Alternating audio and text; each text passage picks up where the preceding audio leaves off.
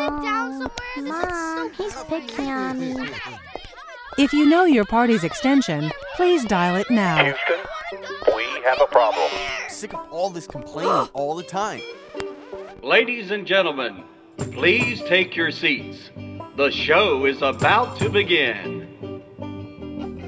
Welcome, everyone, to Multitasking in Heels, your safe space, if you will, to share all of your hilarious and harrowing tales of trying to juggle your crazy life, but still looking fabulous. We're your hosts, Liz and Lindsay, and thank you guys so much for joining us today. Um, so, Linz, tell us about your week. How was it? It was trying. It was trying, aren't they all? Just just like this this morning. Uh, Liz and I have been at uh, about an hour of tech checks Mhm. and craziness. And I think it's because there is a full moon Mhm. um, tonight Yep. for everyone. Um, it is, by the time you listen to this, this we pre-record um, like most podcasts do, but this is Halloween night Mhm. and full moons uh, let the crazies out. Yep. And it, I think Mercury is still in retrograde, which also makes all tech challenges even more challenging. Mhm. So that's what we've been up to this Yeah, morning. we had a morning of what can go wrong will go wrong. so we'll just see how this goes. Yeah. So, um, Liz, should we kick off uh, Pump and Flat? Yeah, yeah. Do you want to share your highs and lows of the week? Sure, because there was a lot of lows, but let's try and uh, kick off the pump moment. Yes. Always have to remember the pump moments. So my pump moment was hilarious, and it started on an insurance call, which you wouldn't think those are too funny. Yeah. Um, we had an insurance call at work for um, we have to get certs, um, certificates of insurance for shooting. Um, I'm in production and we have to get coverage for a lot of different things. And we had our risk management officer on the phone, which is always a little scary um, Mhm. because you feel like you're going to get yelled at at any moment that you're not doing the right thing. Mhm. And she's a very nice lady, but she's very serious, as you would think Well, yes, yeah. for that job. Mhm. So, I, as has been happening in COVID, you have back to back to back meetings. And my whole team showed up on time, which was awesome. And I was two minutes late. And I guess the risk manager was asking for me. And so my team's either texting me or teamsing me, where are you? But I was two minutes late. Right. That's not that bad, No. unlike when you're going from te- meeting to meeting. So they're like, they're asking for you, they're asking for you. I'm like, God forbid you have to go to the bathroom That- room in that- between four hours of conference calls. That's another thing. So I get on, the meeting starts. It's uh, the second meeting of this big insurance talk. Everyone's kind of upset because there was a lot of rules put in that we didn't know about. But fast forward, we get into international conversation. And we do a lot of work out in the country. Mhm. And so um, we start talking about where. And I said, well, we work a lot in Colombia. Mhm. And the risk manager manager goes, Lindsay, what do you do in Colombia? And Would you think you were like a drug mule or something Well, like? This Oh, is kind no. of where so i i started kind of giggling because i Mhm. was like there's only one reason we're on this call Right. and it's about sh- production Mhm. so i was kind of giggling like well should i like i felt almost like liam neeson like this, Right. this group has a special set of skills and um so i said we shoot you know we Mhm. shoot and then i was like eh, is that a good choice of words Right. talking about colombia but whatever and she goes can you tell me more and i said we do shoots down there like this is the normal Right. conversations we have so then we started, she goes, Well, what is this business? I'm like, It's a production business. And then I said, Okay, well, I was trying to get more serious about it because Mhm. And I said they we've worked with them for a very long time. They have business also in Miami. Oh dear, you're just digging yourself deeper. as you can see where this is going. In Miami and in Mexico. And as I'm saying this, cameras are starting to go off. I'm losing my team because they are realizing and I'm hearing and then the audios are going off. Mhm. And I'm not realizing it Mhm. quite yet because I'm in my head going, this is like, this company's awesome. We've been working with them for, so, long. And then, as, I'm, seeing like the fifth, fifth camera, go off and the audio go off, I'm like, okay, now I think I might have like tipped the scale. And then I'm seeing the risk manager's face like go. And so then I said, oh, no, no, no, no. Okay, okay. I see where you're going. No, no, no. And I said, oh, they also traffic for us. Oh, dear God, Lindsay. You've seen enough episodes of Narcos to probably know better than that. Media trafficking, media. And I didn't because I was so flustered, like Right. watching because I was watching all the cameras go off and the audio go off. Mhm. And I and I forgot the word media Mhm. because I was like, what is happening? Why why is this happening? And Mm.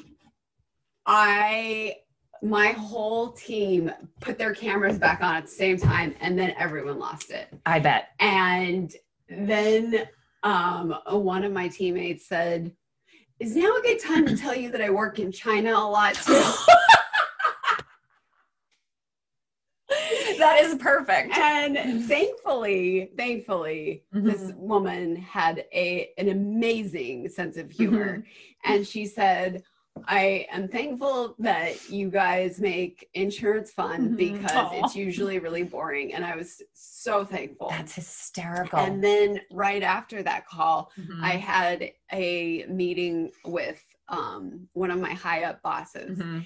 and I was still giggling. And he's like, What's so funny? And I'm like, I probably should let you know this just in case you get a call, Right.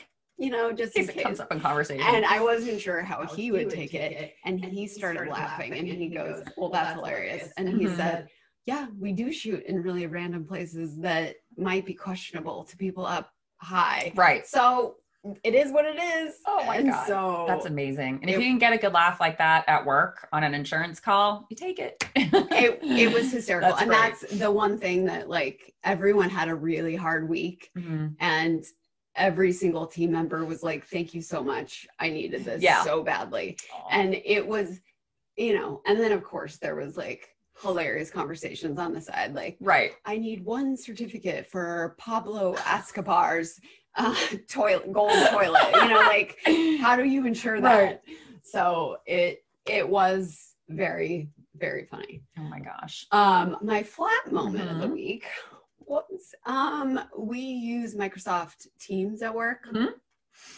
and they need a better ux um their interface on the teams threads only Mhm. show you a few names on a thread or just like one name if you're not totally paying attention Mhm. and or you're multitasking like this whole podcast Mhm. is about and um, one of my direct reports was writing to me about getting on a meeting for a client and could I make it? Mhm. And I said, I was looking at my schedule and I said, oh, sure, but I need to look at it again because I might be getting back from the gyno at that time. Fun Oh. times. You know, Yeah. just normal that Yeah. she's she's a close direct report and she's a lady and Mhm. she would understand that. And um I there was crickets for a while and she usually would say, "Great, cool, Yep. totally get it." Um and I looked back and was like, "Why didn't I hear from her?" And um there were two young men Oh. on that thread, two of my favorite creatives. and I about died of humiliation. And they are young family men. Okay. They are both raising young women. Okay. Mm-hmm. So while I was mortified and felt horrible and awkward, they both were so kind Aw. and so nice about it.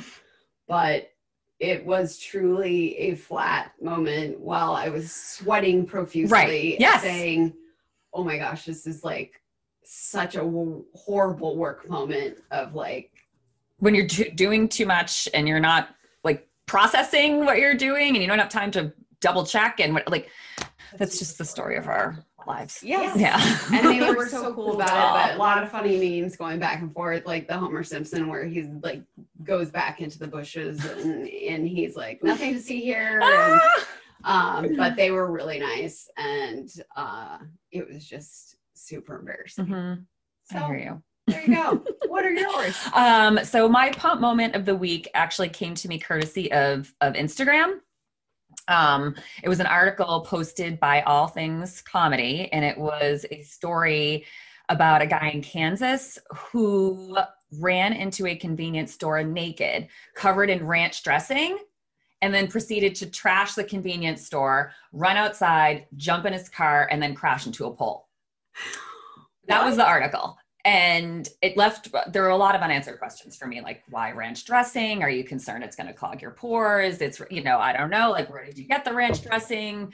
It, you went into the convenience store already wearing it, all of that. So I just got a good chuckle out of that. And there was, um, in the article, the a police officer was quoted as saying, We are happy to report that no one was injured during this incident.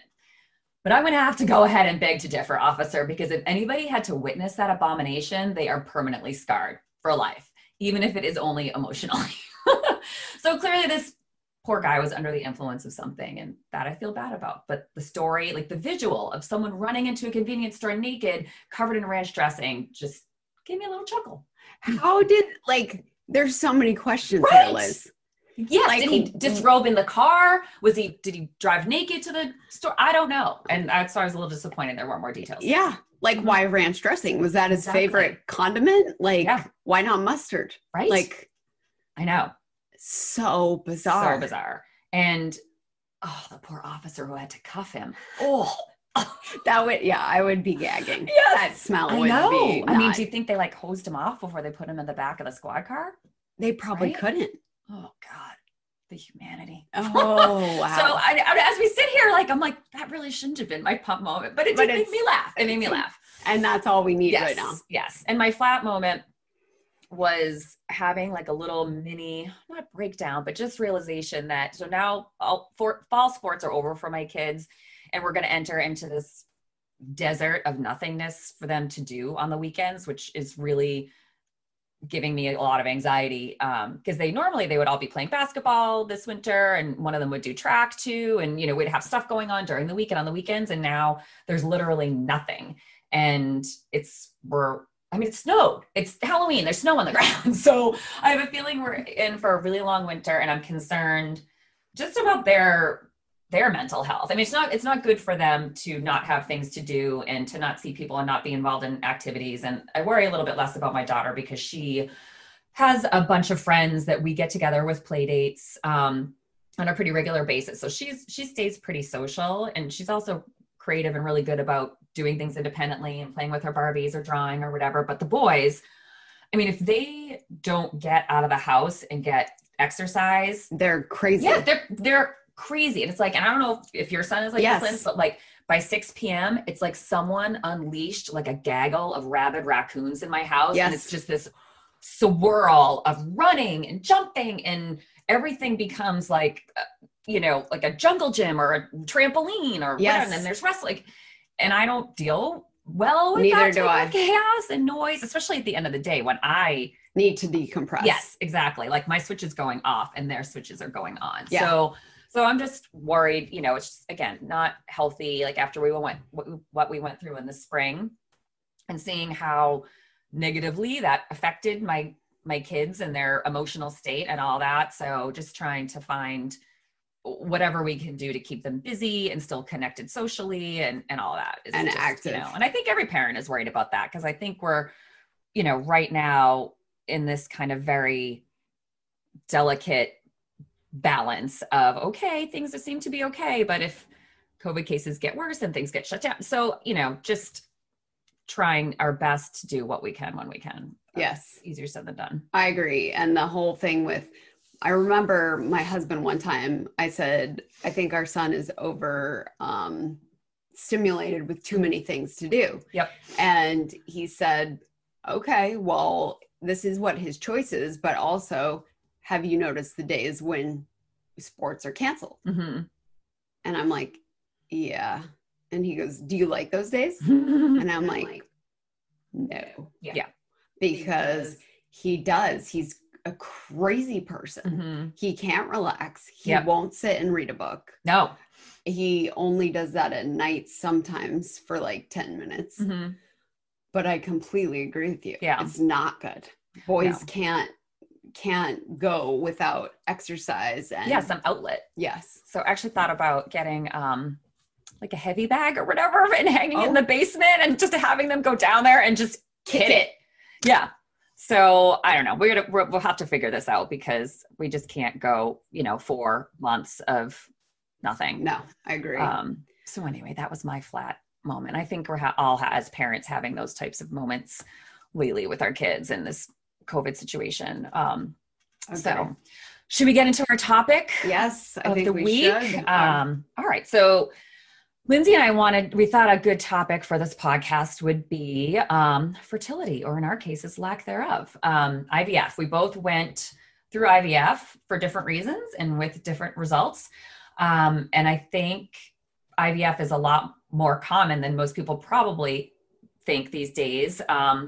I read an article online yesterday that one in eight couples will struggle with infertility. And, and since this technology was founded in the mid 80s, over a million babies have been born in the US alone as a result of IVF. So it's a pretty miraculous, you know, technology for lack of a better term. But I think that there's still a little bit of a stigma attached to it and, and people feeling comfortable discussing it. So if this is something that you've been through, you're going through, you're thinking about going through, it's there's no stigma attached to it. However, you get to your journey of parenthood is your story. Not have been the journey you thought you were going to take, but it was the journey you were meant to take. So yes. for me, um, my journey to motherhood actually started off super easy. Um, my husband and I have been married for four, five years. We already bought a house in the burbs and we had been having conversations like, hey, it's probably time to start a family, you know, blah, blah, blah. So um, this is how it went down. I said, hey, you know, um, how we've been talking about maybe trying to have a baby.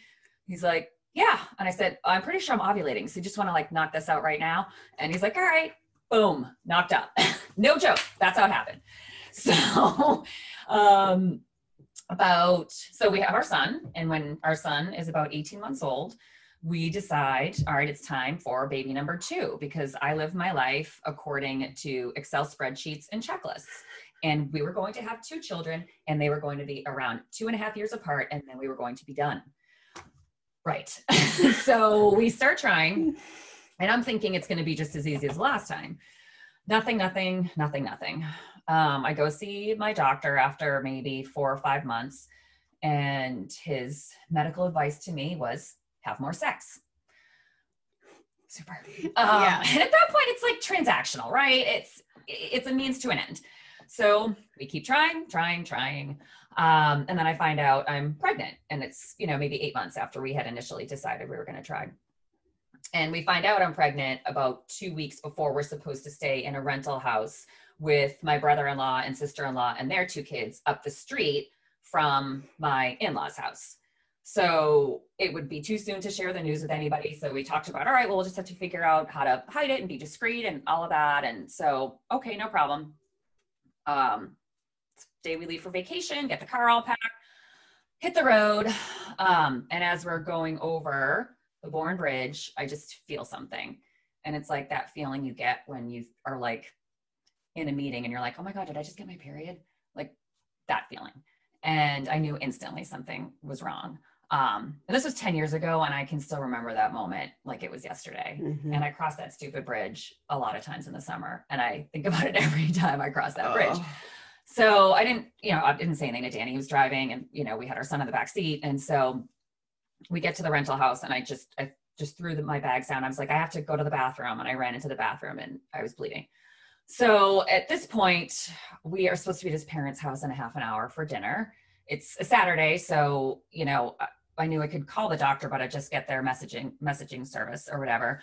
So I said to Danny, I was like, I'm I'm bleeding, and he goes, "Is that normal?" I was like, "No, dummy, I'm pregnant. It's not normal." Did So- you did you have a feeling that you knew what was happening? yeah, it was just um I mean it was eight weeks long. Um so it was still early, you know, Yeah. it wasn't this traumatic thing or whatever, but um but yeah, I just I just knew. Like, Yeah. I just knew this wasn't gonna stop. So I said, I I need to call the doctor. So I call, leave a message with the answering service, and then just kind of start unpacking and getting organized and whatever. And then it's time to go up to his parents for dinner. And I'm trying to put A smile. a on smile on my face and think you know at least i had a toddler with me who i can chase after and not have to get locked down in some weird conversation. conversation Yeah. exactly so we're in the back their backyard um barbecuing my phone rings. It's the, it's the doctor on call calling me back and i tell her what's going on and she said yeah you know i'm, I'm really sorry. She said it does sound like you're having a miscarriage. And so we made an appointment for me to go in on monday just to you know meet with my doctor and confirm what we probably already knew. I hang up the phone and it's time for family dinner. So i go in sit down. I somehow have a big glass glass of wine, or at that point, No, or- you know, I didn't want to drink until I knew for sure, and and I just I, I just felt disgusting and sick Yeah. and sad and all of that, and um, so I somehow make it through dinner with small talk and whatever, and then after dinner I just make an excuse and say that I have a, a really bad headache, so I'm going to go lie down, and I I took our son back up to the rental house, and then Danny joined me a little while later, and he said, "What did the doctor say?" And I said, "She she said I'm probably having a miscarriage," and I just broke down and Yeah. just started sobbing. And he hugs me. And I swear to God, Lindsay, he must have Googled everything not to say to someone when they're having a miscarriage because he was like, well, it wasn't meant to be. Uh, at least you know you can get pregnant. We can always try again. We already have a healthy child. And I'm like, I am fucking devastated here. And you are reciting like shitty platitudes from a gas station greeting card? Like, shut the fuck up. So, so yeah. So that was that. Um, it made for a memorable family vacation. Yeah, I went to the doctor on Monday, confirmed everything. And um, you know, we had to he I made him share the news with his parents. I was like, you have to tell them, like, I I'm not going to pretend for a week that I'm happy in a good in a good mood. Like I don't want to discuss this with them, but I, think just want them to know. Yeah, Um, and I told my poor sister-in-law, who is the sweetest human being on the planet, that I actually felt guilty when I was telling her. I the next day I said, "Hey, Suze, you know, like I know I've been a little a little off, um, you know, the past day or so." And she's like, "Oh God, don't even worry about it. You don't owe me an expl- any explanation." I was like, "No, no, I, I should tell you what's going on." And I was like, "I'm having a Oh. miscarriage, like." Like Right right, now, now. like as we stand here, I'm just I'm having one, and she's and I felt so bad for her because she was like, oh, she's so sweet and so sensitive, and she started crying, and then I started crying, and Uh-huh. I, I was I was actually grateful to have her with you There. and to, to be able to, yes yeah, because just as you know we went for a long walk and talked so just as a woman i mean she hadn't gone through one but you know she's a mother she can understand you know so it was I- i think probably if it was going to happen you know having her there was I'm you know was a good source of support. So after after that i was you know thought to myself like enough is enough. We've been trying. I want to have a baby. I'm we're going alternative methods here. So I Googled reproductive endocrinologists and found my doctor, who I refer to as the baby maker, because she's helped several people I know, aside from myself, make babies. Um, and the day I met her, I was like, this is this is karma because she her story was the same as mine. She had her son, no problem at all. And then they went to try again a couple years later, nothing, nothing, nothing. She had to go through IVF to get pregnant and she ended up with twin boys. So I just felt like instantly connected to her. She had this compassionate, you know, manner about her. And and she's like, I see no reason why we can't get you pregnant. And she laid out all the options. Um, and the first of which was IUI, which for those of you out there who don't know what that is, it's artificial insemination, Turkey baster. turkey baster. So they take the sperm and they inject it into your fallopian tube, and you know, hopefully the magic happens. And I figured, oh yeah, like let's definitely do that. I've been pregnant twice. Like I just need to have the sperm and the egg meet at the dance and do their thing, and nope, no big deal. And it's like the least invasive thing. You don't have to do shots, nothing. Um, so I did that. I did two rounds of that and two failed rounds of that. And you find out they failed because you get your period. And I don't know about you, but I feel like every time I got my period and realized I wasn't pregnant, it was at the worst time. Oh yeah. One of which was on a business trip in Houston for my second IUI, I think it was. I at that back then I had to travel a lot for work doing sales presentations. Um, so this time I was I was in Houston we were at a Starbucks prepping for um, our presentation at the prospective client's office down the street. And so I went to the restroom before we were leaving, and lo and behold, got my period. And so I knew obviously the cycle had failed, and I couldn't do anything about like I had to go present at this meeting and I'm with a bunch of dudes and no one I really knew all that well. So it's not even like I could be like, oh my God, this is happening to me. So I go present during the meeting, go straight to the airport afterwards. And I was grateful that I was flying home by myself and no one else from my company was with me because it, it was a nighttime flight. So like the second those lights went off in the airplane and it was dark, I just like cried by myself and like half the ride home. So after that, you know, Danny and I talked about it and I said, we're let's go IVF. Like enough is enough. Like, because every time something fails, you have to wait. And- you have to wait Yeah, another month or exactly. something to like have it like die Mhm. down and then come back up. Yes. Yep. And that's the worst part of it all. When you're in the cycles, you at least have something to do or another appointment or or something like that. Between the cycles is the worst because you feel like this is wasted time. I could be trying to have a baby or I could be pregnant or all that. Yes. Um, so we decided we're gonna go IVF and um, and we start all the tests and everything for both of us. Everything comes back fine. You know, there should be no reason why this doesn't work. And I think statistically speaking, there's like a 30% at that. I think I was 36, 37 when we started IVF. Um, there's a 30% chance of success. Um, which doesn't sound like a lot, but I was having 0% chance of success trying everything else.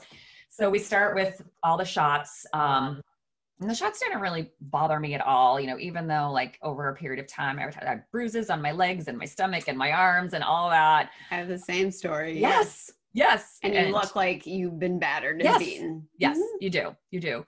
Um, but you know, I was like, this is a means to an end. This is a means to an end. Like we can get through this. Um, and so the point of the shots, again, for folks who have not gone through this, is to build up your follicles. So you instead of having one egg to fertilize, you can get a lot of eggs to fertilize. Um, so after I don't know two weeks of all the various shots, which you know some of them you have to mix together. We must have watched countless YouTube videos to make sure that we were doing it the right way, and you have to give the shots at the same time every day. And you know we were so paranoid that we weren't gonna we were gonna miss a time, or we weren't gonna put the shot in the right place, or we weren't gonna mix it properly. And it's like it's this scientific medical thing that you're doing in your own home, which is really weird. It is. Um, and so it was time after I went for an ultrasound, it was time for my egg retrieval, and you have to give yourself that trigger. They call it the trigger shot, which is this ginormous needle.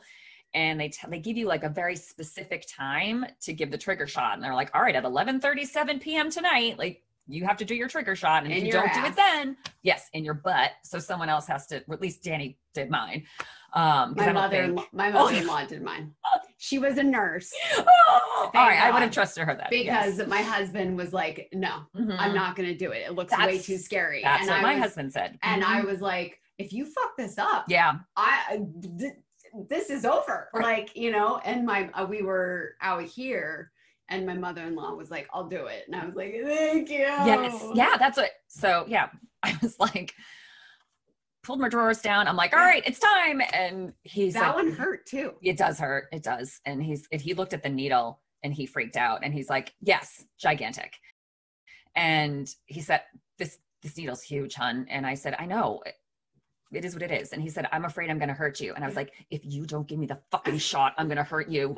it's just like, I'm fine. Just do it. But again, like I think we watched the YouTube video like nine times because it's an exact, like a very specific spot on your butt. that You have to do it. So like in the muscle. Yes. And you only have one shot. You fuck it up. That's it. And it's an expensive It shot. is, yes. Um, so he did that. I go for my egg retrieval the next day. They get 19 eggs. Um, and I know. And the next the day after the retrieval, I definitely felt like oh, a little wonky in that area. Um, and I fertilized, I think, 13, and then they chose to to implant. And the whole process is kind of cool because they actually show you the pictures of your embryos and they show you, all right, these two are the best, they're the most symmetrical, you know, blah blah blah. So, So they go, they implant the two, the two embryos, and I make my appointment for my pregnancy test two weeks later, which I didn't need because on day 12, Got my period.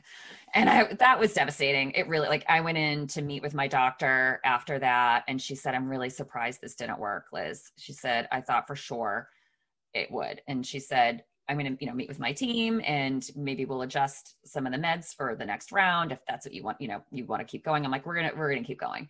Um, but she looked at me and she said, I will get you pregnant. And then I just like lost it.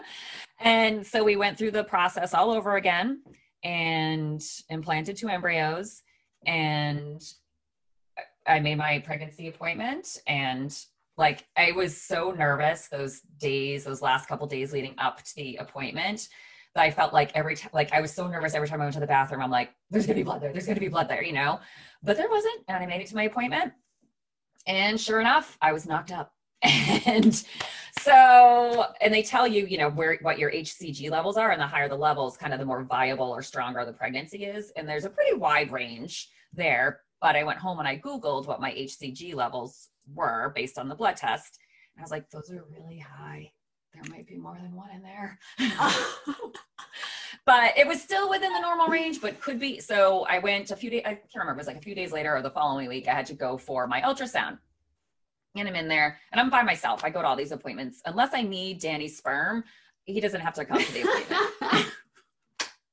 you know, like I can do all this by myself. I'm the same way. Right. Yeah. So the ultrasound technician is like, "Oh, yep, here's here's one embryo, and oh, here here's two embryos." And I was like, "Sorry, what?"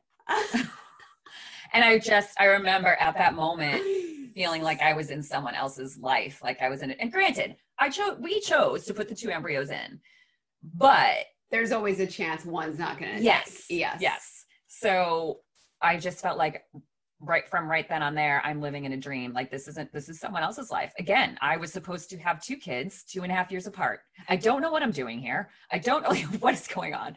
So I leave. I go to check out at the nurse's desk, and they're like, "Did you hear? Twins, twins!" I'm like, "Shut up! You're making it real." so, and they were so lovely and so excited for me, but I was like, Still in "Oh my god, yeah!" And I get in the car because I have to go to work now. Did you start crying I, well, I called like I was shaking. I was shaking, and I like I I called I called my husband at work, and I'm like, and he's like, "How'd the appointment go?" I'm like, "Oh, there's there's two of them." he's like, "What?" I go, "Twins. We're having twins," and he goes, "What the fuck?" and I like then I got pissed because I needed because I was freaking out. I needed him to be excited about it to and make me down. feel better Yes. but that didn't happen. He was freaked out about it. I was freaked out about it. I go to work, I can't even focus. And there was a woman I work with. I love her so much. She's just one of the best human beings on the planet. She knew what I was going through. I had to tell someone. I told her, and I said, you know, I said, uh, granted, I'm like five minutes pregnant here, Yeah. but like I'm freaking out. So I, I'll be honest, like there were some dark days a couple weeks after we found out we were having twins. Ag- Again, it wasn't something we had planned for. We knew we knew it was a possibility, but not something we thought would be a reality. You know, Right. I worried about what is this going to do to my oldest? You know, we planned on giving him one sibling. Now he's going to have two baby. You know, I just worried kind of what that would do to him. I worried like we can afford two kids in daycare. Can we afford three kids in daycare? You know, so just logistically, do we have the right car? Do we? What is this? And you, all crazy. those things and and what and how am i going to take care of two babies at the same time and um it was like we almost didn't talk talk about it for a little while Because it's too scary. it was too scary it was too scary but then you know we obviously became we were thrilled to be pregnant. We were thrilled that everything seemed to be healthy and whatnot. And and once we started telling people it that definitely helped because everybody was so excited. And now i mean fast forward you know my twins are eight and i witnessed so many amazing and still too to this day but uh, when they were infants just uh, so many amazing moments as a mother the way they interacted with each other. I mean they shared a bedroom for five years and they still have sleepovers. They love each other so much. They just have this incredible bond that you know again going back to what i said at the beginning um, whatever your, your journey is to parenthood and whatever your family looks like, it probably isn't what you thought it was going to look like, but it's what was meant to be. And so for me, this is this is what's meant to be. And it, you know, was like there are some speed bumps along the way, but you know, they're my kids are amazing and I'm really lucky. Yes. So that's my story. Um, I love everything you said because there's some similarities Mhm. to how we got there, and I definitely, definitely think that this stigma should be taken away Yeah. from it because there's so many women and families that we know that have been going through this. Mhm. Like once we started talking about this more, every single person that we know, um, except I think two of our friends Mm-hmm. have gone through this. Yep. And not just gone through this, but gone through this multiple times. Yep. One of our friends, I think, went through this nine times. Um, so you know, the and the more that I've talked to people, the more they're like, why don't people talk about this more? So mine was different than yours. Um, and, you know, I always like to go back to you spend your entire Mhm. sexual awakening Yes. trying not to get pregnant, Mm-hmm. Only to when you start a family going, okay, we're ready, and then you can't. And that is like the biggest rub and um, worst part of this whole deal. So mine started that I have endometriosis and um, polycystic ovarian syndrome. So when we started trying to get pregnant, I went straight to my doctor and said, Is this going to work? Because I have two strikes against me Mhm. already. And he said, Probably not. So why don't we, you know, give you Clomid and some Mhm. other um, medicines to try and get you there first, faster. And it didn't work. It made me feel gross and bloated, and it made my polycystic ovarian sys- syndrome get worse. He said, skip IUI altogether, Yeah. go straight to um, IVF. So when that um, was our option, um, my husband's father, we were in Idaho. Uh, we were living in Idaho at the time. And we felt that the medical situation there wasn't going to be as good as Mhm. it was in Massachusetts. And so my father in law and mother in law were like, why don't you come to Massachusetts where they have mm, uh, better um, IVF doctors? And we were going to be paying more out of pocket, but our chances were going to probably be a lot better. So we agreed to it, and there was a lot of flying back and forth in the beginning, but it was worth it to Mhm. us. And so the beginning, we were getting um, our medicine and our shots off of online, and you know that's scary because are we getting counterfeit Right. meds to start this whole entire thing? Mm-hmm. Like that could be the loss of the entire experiment. Right. You're just blindly injecting yourself with this stuff and Yeah. hoping for the best. And so, you know, we talked to our doctor. She was amazing. She went through IVF too. And um she said, you know, these are reputable companies in Mhm. England. We got the shots, bruises, refrigerating your Mhm. um your shots. Yes. So everything was good. Came to Massachusetts, made sure I got the time off for work, took my vacation days um, at a certain time. And knew that going into it, it would be tough, but because I was in my early 30s, they were like, you, you're going to be good to go.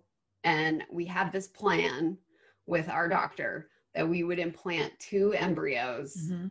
and um, because there's always that chance that one is not going to make it and there's always the chance that one could split Yes.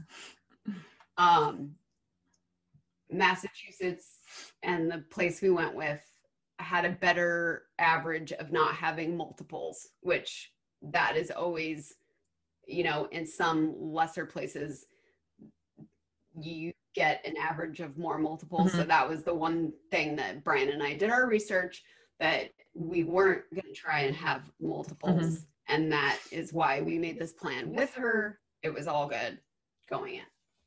So go in for the day of the retrieval and i had 27 eggs. Holy cow, Lindsay.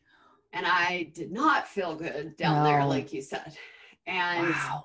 The other thing that i felt really bad about is that when you're in the hospital there's only little thin curtains Mhm. um, to like block you from the other ladies that are in Yes. Yeah, it's like a like a cattle like it's yeah. yes It's not and- private. it's not private at all. And this poor woman next to me, they're like, she got two eggs retrieved. And she heard mine and I heard hers. And it was one of those moments where I was like, oh, uh, like I wanted to share my eggs Right. with her. But at the same time, I stopped it cold in my tracks going, but that's my baby. Right. Like, you know what I mean? And it was Mhm. just like so like the, like because the doctor was like, "Oh my gosh, you got 27 eggs, and they're all A and B grades." Wow. And like, I didn't know if 27 was good or bad. Like that, I had no concept Mhm. there. I knew grades. I was like, "Oh, A's and B's Mm-hmm. sound good." But then when they went next door and they're like, "You have two, I was like, "27 is a lot better than two." Right. So I like Oh. it was just an awful process.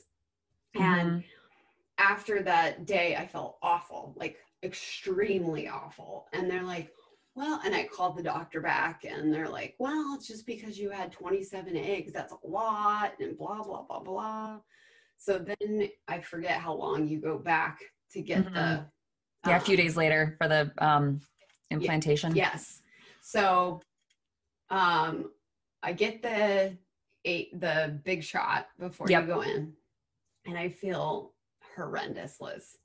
Horrendous. And they're like, well, you probably have a little bit of ovarian hyperstimulation syndrome, which when when It's dangerous. yeah, when you you go through IVF, you read up on all this stuff Mhm. that's the thing you don't want to get that um if you have a bit of it they'll still go through with it if you it's very mild case but if you have it bad they won't because you don't have a chance of implantation. And i felt pretty bad to tell you the Mhm. truth. And it feels like the flu it feels like a horrible case of being hungover. And um brian um and his mother-in-law went with me and i said i feel like absolute dog shit. And um brian's like well what do you want to do? And here i am facing to be out 12k you know? yeah. and all the stuff we just went through for months. Hmm and i'm like i can do this. I can do this for the family. And like but literally feeling cl- like close to death and crap. So we get into the um the room and my doctor's not there it's another doctor which we were warned could happen but that's just like a top like of me feeling like crap. Mhm. And this doctor goes, Oh, yeah, you probably have mild OHSS right now. And I was like, Well, it feels more than mild to me. Mhm. And he goes, Well, it's your choice.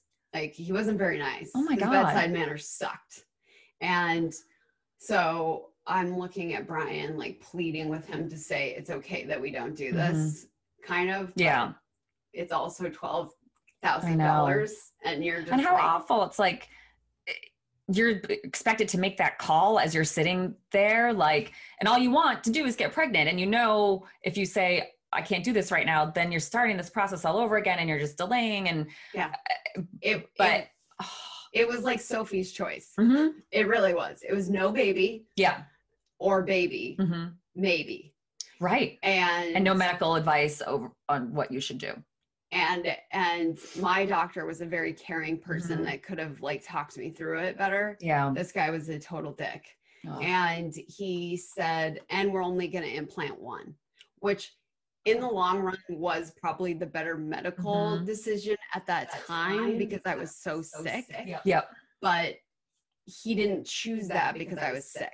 he chose that because he chose that because i was young younger. And he goes Okay. you're younger and you're fine. And I and brian was mad actually too. And he said but that wasn't what we talked about with our doctor. That wasn't our plan.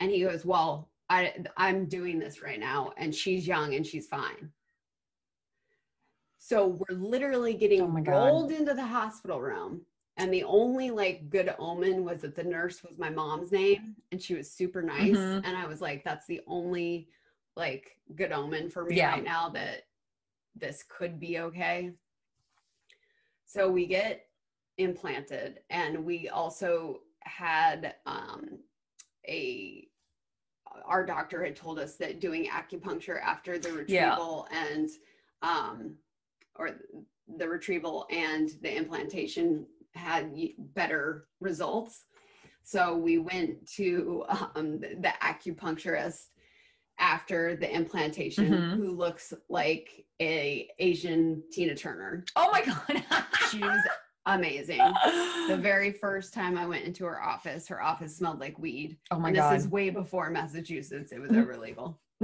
and she's hilarious, wears like leather pants Mhm. and just crazy. what a riot And the last thing I wanted to do was go to another appointment after this.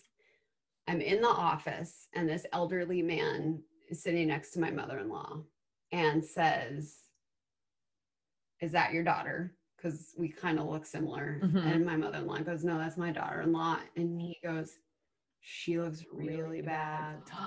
She looks like she needs help. oh my gosh And and did I you just feel never- horrible in that moment oh my god and I'll never forget that. wow And for someone, a stranger, hmm to say that to another person, like completely, like that's how bad I was doing.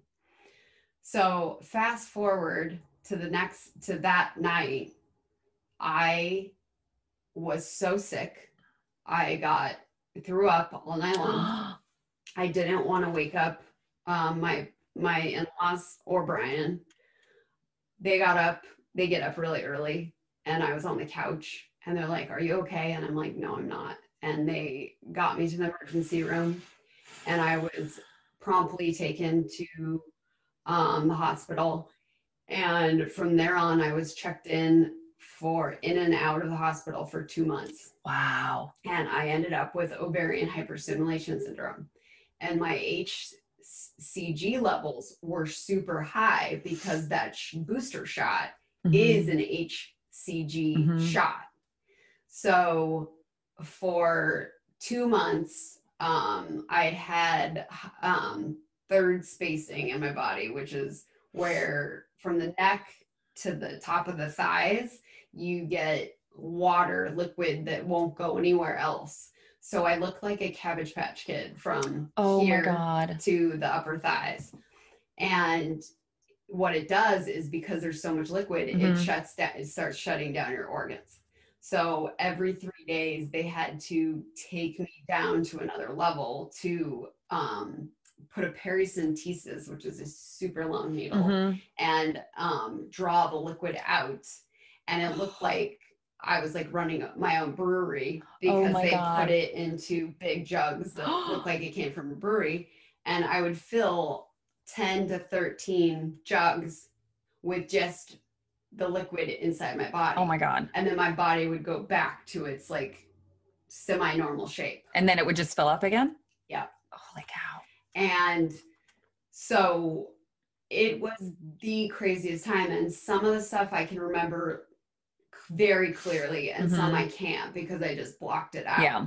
And the one thing that was nuts was that it, because um, Brigham and Women's was a teaching hospital, Oh, yeah. it was like an episode of You're Grey's Anatomy. On display. I was on display for Mhm. everybody. They're Yeah. like, we haven't seen anything like this for Mhm. 10 years. Oh, And It's not what you want to hear No. medical no, professionals. because I was like, I do not want to be Yeah. a an anomaly. And I would have to retell my story almost every day. And I'm tired and I don't feel good Mhm. and I'm sick. And But the baby was okay this whole time? Like there was we didn't know oh. because the HCG levels were so high that they're like, it's just still the shot. okay. and I didn't feel good. And besides that, I was being pumped full of drugs, Liz, Oh, like major drugs, because I they I was dying mhm, because mhm. my organs were shutting Yeah. down. Jesus. So no one thought I had a baby, Yeah. even at that point. Just to be very clear, I didn't want a baby. Yeah. You just wanted to survive. I just wanted to survive. And um they took me down to imaging and they took me down to other things and I I actually like almost became a zombie Mhm. because I was just like I don't fucking care about anything. Yeah. Did you take a leave of absence from work and whatnot? My I have to say that my work was so impressive Mhm. and just said we want you to survive Yeah. and come home. So um at that point there were the Grey's Anatomy uh, analogy was Mhm. no no exaggeration because hot doctors would come in and out of our room on the rig. And one moment that I will never forget, Brian was sleeping about two feet away away from me. Mhm. It was probably like five in the morning. I actually was like asleep and could sleep that day. And it was one of the days that before they had um, drained me. So I was like full, full cabbage patch. And my business down Mhm. there was full. Oh my God. And it looks like something out of a science project. And the hottest doctor that I had not seen before on the level of McSteamy hmm comes in, wakes me up. I'm like, a one eye open, and he goes, Hi. He goes, I just was supposed to come in here and check on you. I'm like, One, you've never checked on me. Right. Who are you? Am I dreaming? And he goes, I need to check everything. I'm really sorry. And I check down there. And I was, I like, was like, at first I was like, This is a really good dream. And then when he said I mm-hmm. need to check down there, I was like, this is a A fucking really bad dream. And he checked and I was like, oh my God, oh my God. I'm like, Brian, like I wanted Brian to wake up, but then I didn't. And then I was like, this is horrible. Oh my God. And he's like, okay, thank you. I'm like, oh, so degrading, right? so degrading. So degrading. I'm like, like, it was the worst thing that could possibly happen. So then, about two days later after that, hmm um, some like jerky doctor, almost exactly like the guy who did our implantation, came in our room. And that was the other thing. There was just different doctors every day. It wasn't like your regular doctor. He came in, he looked at my chart. As he was leaving, he goes, and by the way, congratulations. And Brian was sitting there watching the TV with me, and he le- the doctor left the room hmm and I was like half out of it, Right. Because I was on drugs and whatever. And Brian and I looked at each other, and I go, "He just said congratulations. Mhm. Congratulations to what? Am I getting out of here? Right. What was that?"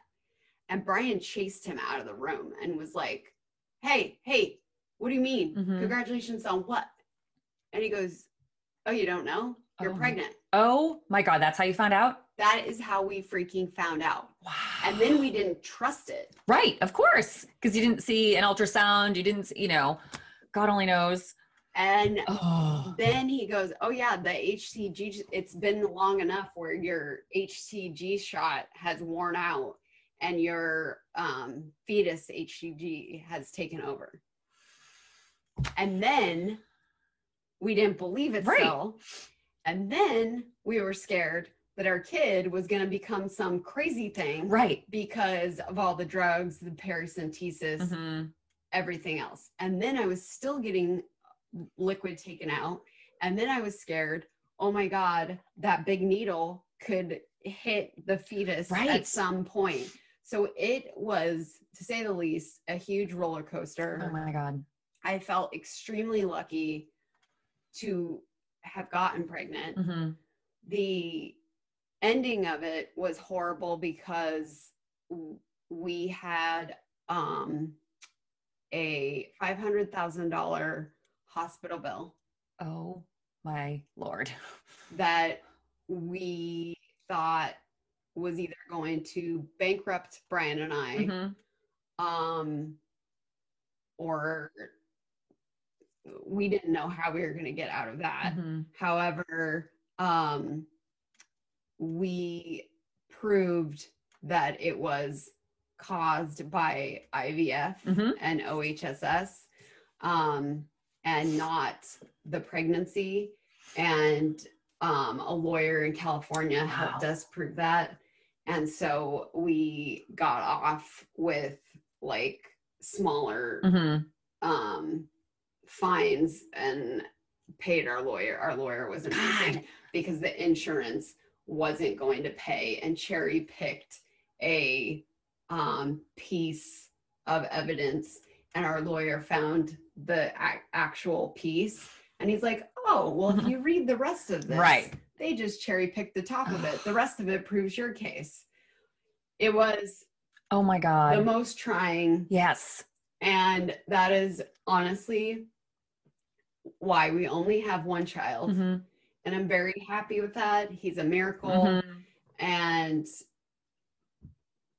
to say the least, IVF is a very trying, Mhm. trying um, situation for most people. And it can also bring postpartum depression. Mhm.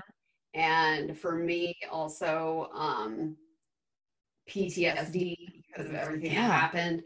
And so I had to also go through, um, interestingly enough, um, some therapy that they put uh, like Navy SEALs and stuff through Wow. which was really interesting, like light therapy and sound therapy, because they were the hospital, which I'm glad they did this, was really worried that I was Mhm. going to have really bad postpartum depression because of what I went through Yep. in the hospital.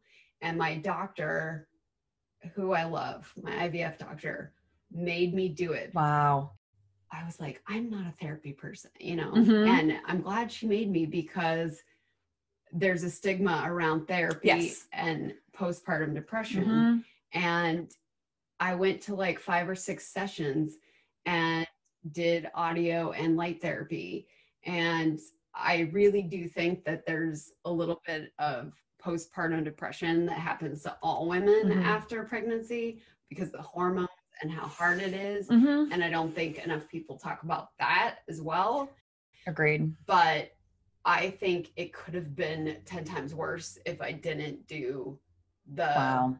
the light therapy and the audio therapy that she had me do. So did you so what was the difference between how you felt before the therapy and then after the therapy? Like what like what were your I guess realizations after you completed therapy about kind of your mental state?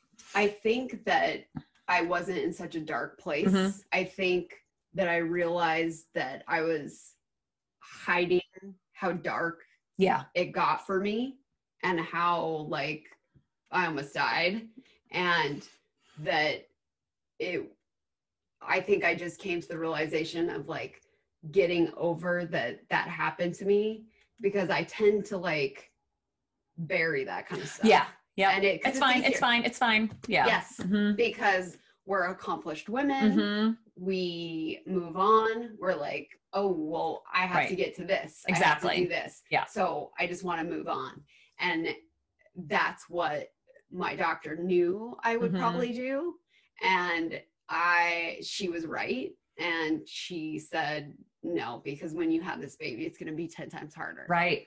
And And thank God, because yeah, you have to mentally prepare to care for another human being. It's your first baby, and you don't even really know how to do that. So it's so taxing on you, even under the best of circumstances. You're sleep deprived, you're all hormonal. So, regardless of going through a near death experience, it's going to be difficult. So, I'm so glad your doctor pushed I that know. on you. I'm so glad too Mhm. because I like fought it tooth tooth and nail, and Yep. then I was like, oh, I don't want to do this. And then after the first one where they ask you how you're feeling and all that stuff, I was Mhm. like, "Grr." and then um, the second one when we actually got into like the light therapy Mhm. and stuff. I thought it was like kooky at first. Yeah. And then after it, I was like, wow, I feel like lighter already. And so there's something about it, obviously, that works for Navy SEALs. And Yeah. I was like, it works for me.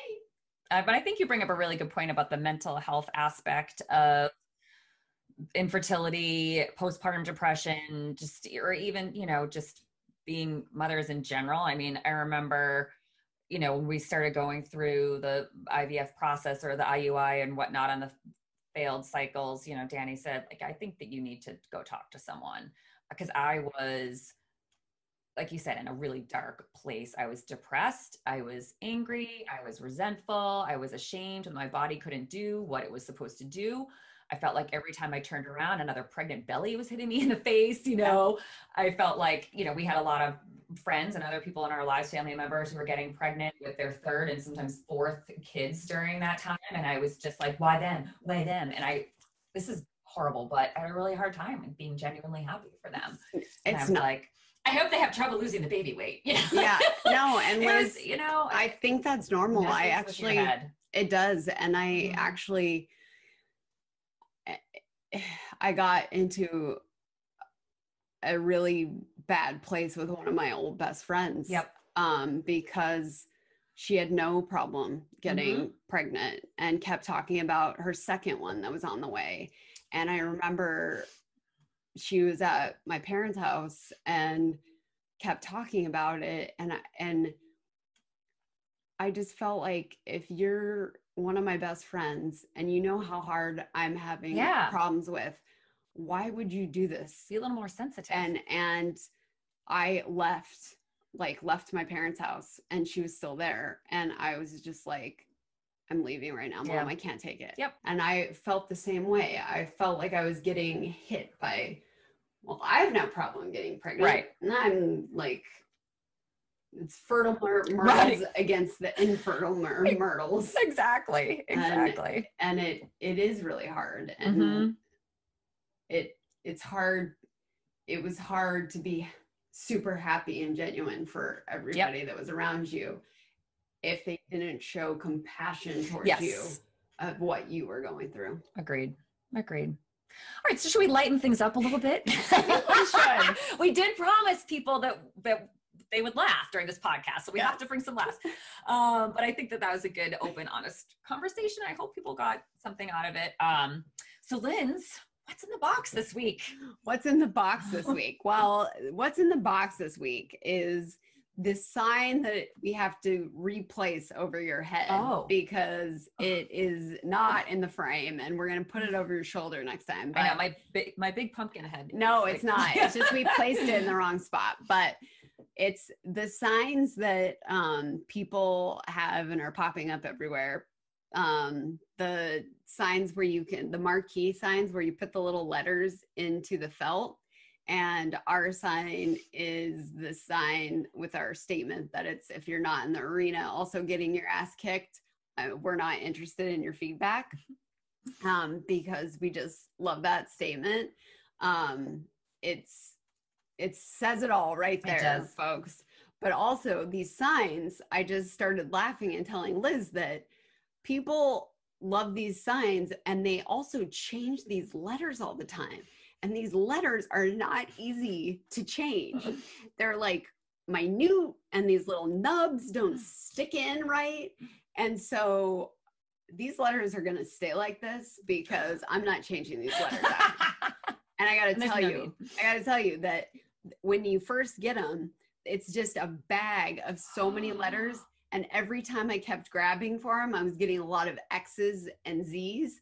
So I was like, is someone just going to make a sleepy sign with Right. a lot of X's and O's? I Who don't, Who needs those letters? I, it, exactly. So uh, that's that's what I got in the Oh box, gosh. and even my husband was like, "What the fuck is this? Why do we need this Like sign?" children's arts and crafts Yeah. project. I was like, "Okay." It took 45 minutes Oh to load it. my god, Mhm. So that's why it's never getting changed. that's right. What's what, what did you Um, get this week? So my what's in the box was um, a succulent plant. So at the beginning of COVID, when we all found out would be working from home for eternity, um, I decided to spruce up my home office a little bit. And so I got this set of five little succulent plants from Amazon with five like really cute ceramic pots. And um, per the description on Amazon, these succulents require little care and are difficult to damage, which is the opposite of me. I require a lot of care and I am easily damaged. However, I have since managed to kill two of them. 40% of the succulents are now dead. I didn't So- think that those could die. yeah, you only have to water them every two weeks, and I seem to not even be able to keep up with that. And so, and the worst part is, is they're on my windowsill. I stare at them pretty much all day. Like I can see them over the top of my laptop, so I know that they require some water. And I'm like, I'll get to that after my next call. I'll get to that after my next caller. Danny cruises through my office and he goes, "Your succulents need water." It's so I because had to those- get a replacement succulent. because Dan and Brian are the, the green thumbs of our lives, Exactly. and you and I are the the moldy brown Totally. thumbs. I have no idea and that's why to I got them because I figured I won't kill these. And yeah, to your point, we're married to like Captain Horticulture, and like they're out there tending to their land. it's like the fuck. Seriously. so yeah, so that's what was in box this week, and, I'm, and it's really pretty, a really pretty pink one. So I'm gonna try really hard to keep it alive. cute. Yeah. Thank you guys for listening. Um, some of these topics will be a little bit lighter, Mhm. uh, like our next one. Yes. But uh, we do have to bring you the truth in uh, honesty in a lot of the topics because that's what we're here for. That's right. and that's what hopefully you guys are here for. But thank you guys for listening. Please uh, remember if you are feeling frenzied, dig deep for your fabulousness. Um, and we hope you are enjoying this. Please subscribe and rate us on iTunes or wherever you get your podcasts. Also, we are on YouTube and you can subscribe there as well and watch us. Mhm. um, it helps people find us leave comments and or topics that you would like to hear. And um, please start telling your friends about us because that's how people other people can find us and start listening as well. You can find us on all of the socials at multitasking and heels and we hope to see more of you the other thing we wanted liz and i wanted to let you guys know that our 10000th listener will be able to um, pick the topic and join us Yes. as a guest Mhm. and get merch. Mhm. Um, so- Anything goes. Anything chocolate. goes. So, um, whoever that may be, if they are willing to come on, um, we're very excited. So we can't wait to get there. Thank you guys. Thanks, everybody. Bye. Bye.